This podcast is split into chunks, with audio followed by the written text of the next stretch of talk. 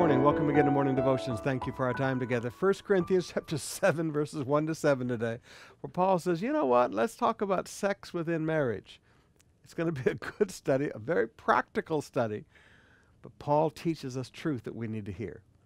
Right now, I want you to come with me to the book of Ezekiel, chapter 3, beginning with verse 16. Do you remember how Paul says, I'm free from the blood of all men? This is a passage that Paul lived with as a man of God what I'm about to read to you today. When he talks about, I'm free from the blood of all men, my hands are free from the blood of all men, this is the passage that Paul is alluding to. And this has to be a part. If you are a Christian leader, whether you're a, a deacon, a board member, whether you're a connect group leader, whether you're a pastor, this is a passage that you must deal with as a leader. Verse 16 At the end of seven days, the word of the Lord came to me, Son of man, I made you a watchman for the house of Israel. Whenever you hear a word from my mouth, you shall give them warning from me. If I say to the wicked, You shall surely die, and you give them no warning, nor speak to warn the wicked from his wicked way, in order to save his life, that wicked person shall die for his iniquity, but his blood I will require at your hand. But if you warn the wicked, and he does not turn from his wickedness or from his wicked way, he shall die for his iniquity, but you will have delivered your soul. And again, if a righteous person turns from his righteousness and commits injustice, and I lay a stumbling block before him, he shall die.